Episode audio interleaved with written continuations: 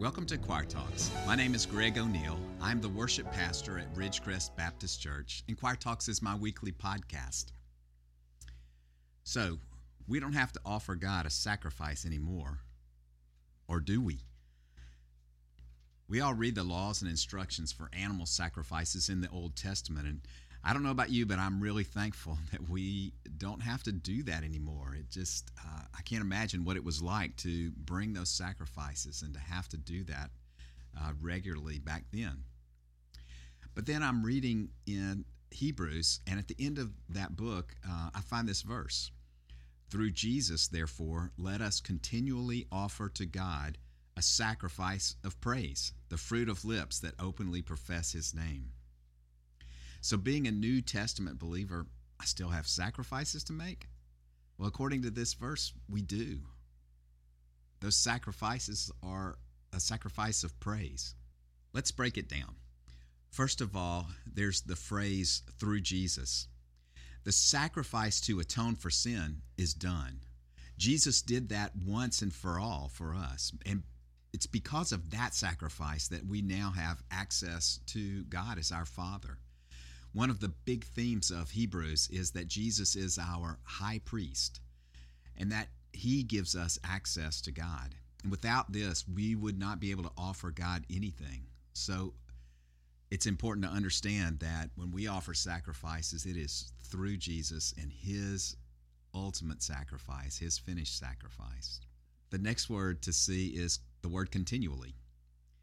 So our atonement is once for all through the sacrifice of Jesus, but we are to regularly make sacrifices of praise. These are, are weekly, daily, maybe even more often than that. David in Psalm 145 said this I will extol you, my God and King, and bless your name forever and ever. Every day I will bless you and praise your name. The next thing we see is offer to God. So we're going to offer a sacrifice to God that word offer could be translated offer up. And I like that translation because it implies to me um, a certain humility in the way that we're to offer. Offer up means that, um, implies to me that we're f- starting from our low position and offering something to God who is on high. And that is a posture of humility. There's something humility is a necessary aspect to recognize the greatness of someone else. And uh, here's, here's something that God says in Isaiah 53 For this is what the high and exalted one says He who lives forever, whose name is holy. And then he quotes God I live in a high and holy place, but also with the one who is contrite and lowly in spirit. So there's something about being humble um, that allows you to recognize the greatness of God. So we offer up to Him a sacrifice of praise. That phrase, sacrifice of praise, is an unusual phrase. It's the only place in the Bible that it occurs. And it's a reminder uh, to me that the Bible is something to be meditated on. When you come across a phrase like that, you should just stop and, and think deeply about what the Lord is trying to communicate to us through that phrase. So, what does the author of Hebrews mean here?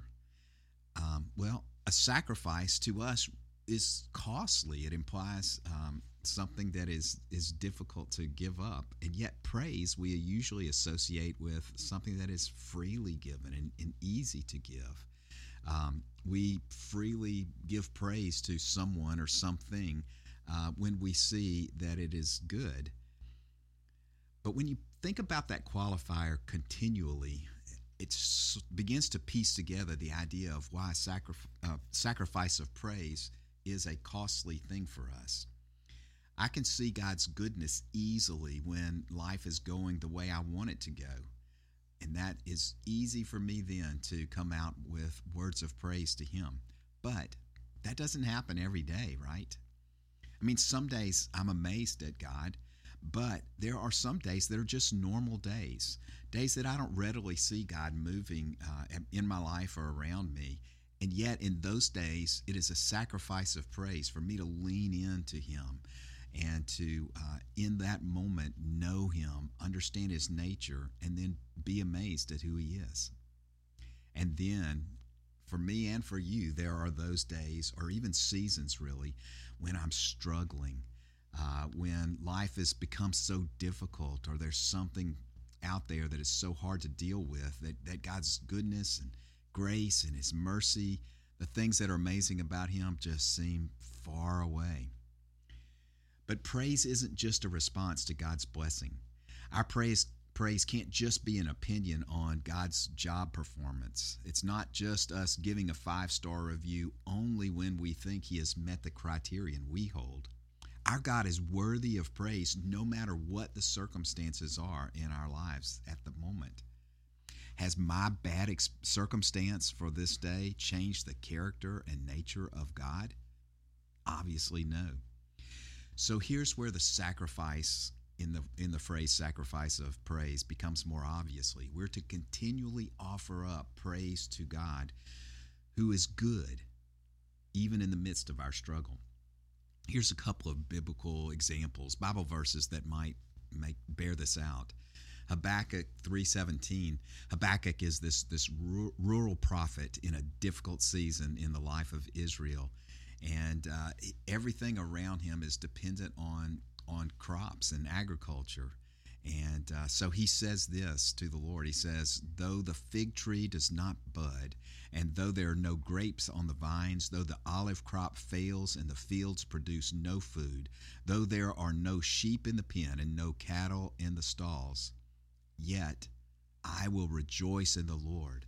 I will be joyful in God my Savior. It's a great statement of faith that he is intent is to praise God regardless of what's going on for him. From the New Testament, uh, it's the story of Paul and Silas in jail. Um, in Acts 16, it says, And when they had inflicted many blows on them, they threw them into prison, ordering the jailer to keep them safely. Having received this order, he put them in the inner prison and fashioned their feet in the stocks about midnight, Paul and Silas were praying and singing hymns to God. So notice it's like terrible circumstances for them. And what do they do? They turn around and begin to sing praise to God, to express praise to Him. That brings us to the last phrase of the verse the fruit of lips which openly profess His name. That's what Paul and Silas are doing. They're singing to God, but they are doing it openly and unashamed uh, with people around them. They sang to God, but out loud, so that the, the prisoners there were also listening to them. They openly professed the truth about God through their praise. This sacrifice of praise is to God, it's for God, and it is about God. However, it also impacts us. Sometimes when we praise God, it changes things around us the story of Paul and Silas is the perfect example. When they began to praise God, the next thing the Bible reports is that they are miraculously set free from their chains. And then there is a miraculous conversion of the jailer and his family to begin to follow Christ. Sometimes when we praise God, though, it changes us. The writer of Psalm 77 is an example of that. He starts with this expression. He says, When I was in distress, I sought the Lord. At night, I reached out untiring hands, but I would not be comforted. And yet, as he begins to praise uh, and meditate on the Lord, he says this I will remember the deeds of the Lord. I will consider all your works and meditate on all your mighty deeds. Your ways, God, are holy. What God is as great as our God? You are the God who performs miracles.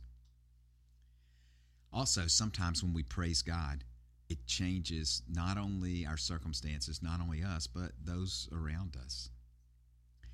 How does that happen? Let's look at the next verse. Um, I can't read uh, the verse that we've read without reading the next verse because the next verse starts with and. So it's obviously a, a, a thought that is associated with the verse that we've been studying. Uh, so here's what it says And do not forget to do good and to share with those for which such sacrifices God is pleased. So there's a co-related sacrifice. We offer our praise to God uh, as well as we offer the sacrifice of our lives serving others. There's a vertical aspect here, and then there's a horizontal aspect, and those two things go hand in hand together. Just like when Jesus was asked what was the greatest commandment, he said, vertically, love the Lord your God, and then horizontally, and the second is like unto it, love your neighbor as yourself. Hey, don't forget today, this week, to incorporate in your life and following the Father a sacrifice of praise because He is worthy. Have a great week.